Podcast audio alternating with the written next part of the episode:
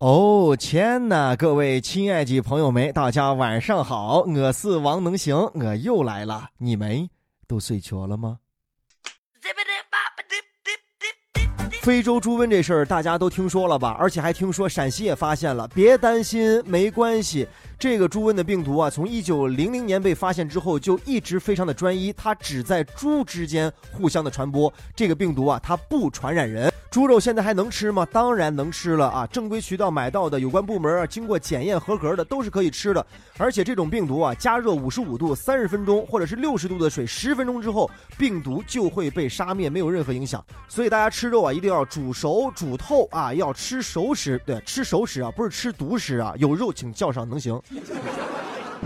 能行脱口秀，有笑有料，666。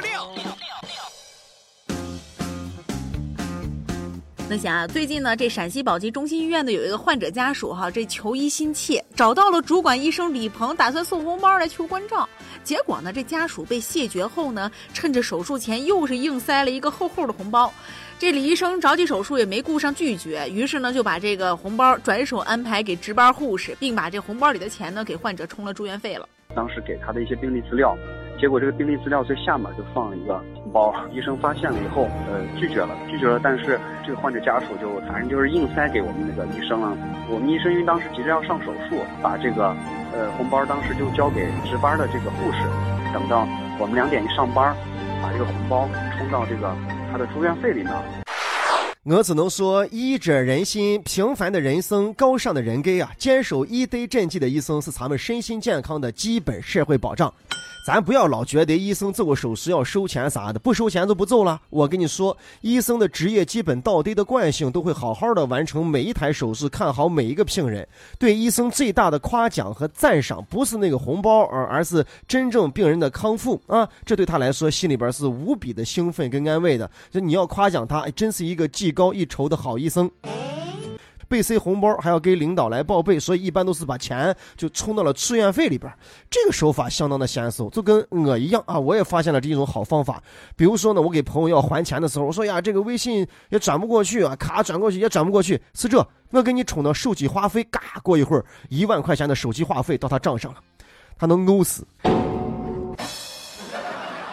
这情况可以叫不良之风了吧？啊，当然不希望这种不良之风有什么所谓的良性循环啊！我希望像这位有一堆的医生一样，直接把这样的风气就直接掐断啊！咱们各自都有工作岗位，在社会大家庭当中，有什么事情咱们尽心尽力的互相帮助，这都挺好啊！不要让金钱成为另外一个擦走的第三者。那想啊，这前2天呢，重庆的万先生报警说自己走在大街上啊，突然就被5名男的给强行摁住，并且是剪掉了一大撮头发。据嫌疑人张某等5人交代说，那天他们喝醉了，觉得对方留长头发太嚣张，于是呢就摁着王先生给他剪头发。那目前呢，张某等5人已经被行政拘留了。酒壮怂人胆，真没胡说啊！几个小伙子喝了酒就干了这么大一件事情啊！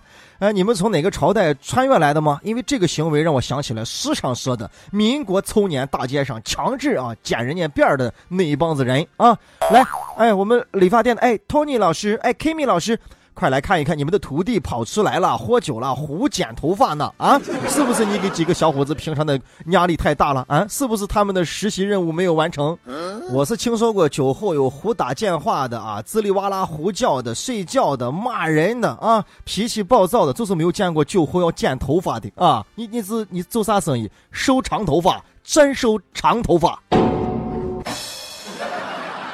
哎呀，还看人家不顺眼就绞人家头发啊！你有没有看着我太穷啊？我太穷了，我不顺眼，你强行给我塞点钱嘛？那没有现金也行，支付宝、微信，你这蚂蚁花呗随便。不过啊，我从心里边觉得这5个人这样的行为应该严肃处理啊，给一些教育。因为这喝了酒之后啊，不一定会有什么想法，这可能剪头发只是牛刀小试第一步。如果发现没有啥的话，以后喝了酒胆子越来越大，闹出更大的事，你说这可咋弄啊？所以男孩子们啊，一定出门在外要好好的保护自己，对吧？啊，脱发的就很安全。那想啊，最近呢，安徽芜湖的一个老汉在饭店点了2菜1汤3瓶酒，消费了174块钱，可是却说没钱。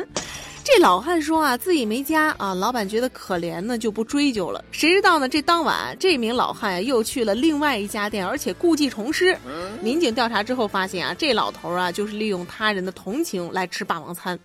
饭店的这个老板也觉得蛮可怜的，想着说是不是一个人在这边流浪饿着了，或者想临时的吃一顿。饭店的老板也表示不追究。晚上我们又接到报警，一个老年人是吃饭不给钱。赶过去之后，民警当时很诧异，一发现又是这一个人。哎呀，这个老头子就坏得很啊！这行妹，接下来的十几天时间里边呀，你不用再发挥你的奥斯卡影帝的演技了，砍树树里边又吃又喝啊，美滋滋。哎呀，会不会这样对他来说是一件好事啊？在里边发现了人生的真迹呀！还有真好这气放了，哎，早知道我20岁我都进来了。其实这个老汉辈啊，完全没有必要冒这么大的风险去吃饭啊！你还是脑子没有转过这个弯，你跟着能行，咱们去结席嘛！啊，烘焙喜事那席人多的乱糟糟，没人管是吧？男方问你是你女方，女方问你是你男方，往外一撤，你谁也包管。上手先占桌子，左手占右手操，先把那个肉片往碗里边倒，先喝可乐，再喝饮料。他们叠没叠完，你拿着麻袋打你的包。其实你看啊，这饭店老板人心真是蛮好的，不过这个老汉辈呢，就在消费别人的同情心啊，仗着自己年岁大，然后卖一卖可怜，然后就获得这样，其实我觉得这样人是最无耻的。所以啊，从某个角度来说，这个老汉确实还真的是挺可怜的。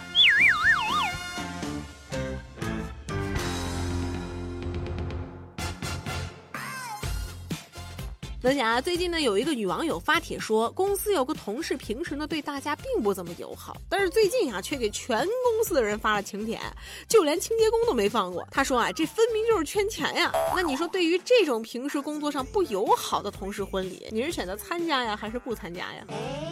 脸皮厚几人呀是无极的，这一点是确认无疑的啊，他这个同事怎么平常对你们不友好？你看结婚这么大的事情还能想起大家，连清洁工都没放过，你说他怎么能对你们不友好？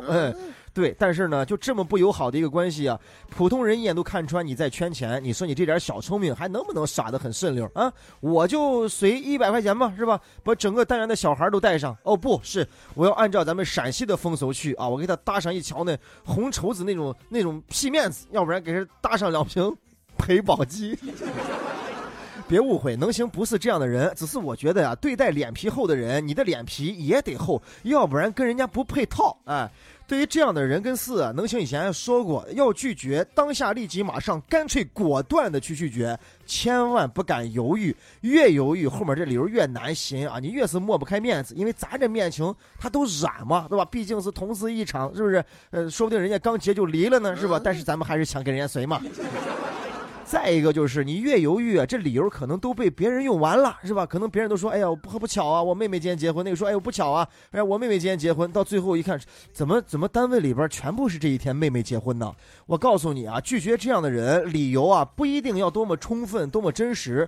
你告诉他，最好能让他一眼也看穿。哎，我就是随便说个理由，我还就是真是不想去。哎，你就直接回短信说，哎呀，好不巧啊，那天我刚好有事儿，好吧，下次你结婚你叫我，我到时候一定来。要不然就学着上一回重庆那个公司啊，好几个员工集齐13141314块钱，一共随上一个红包也行。不过我觉得对这个人还是有点对他太好了，是吧？已经目的这么明显了，要不然咱们单位的所有员工，连清洁工，咱们集资好不好啊？凑一凑，咱们给他买上一箱特仑苏。不能说啊，现在就是大家在这个要圈份子钱，是吧？就想办法要把自己随出的礼要收回来。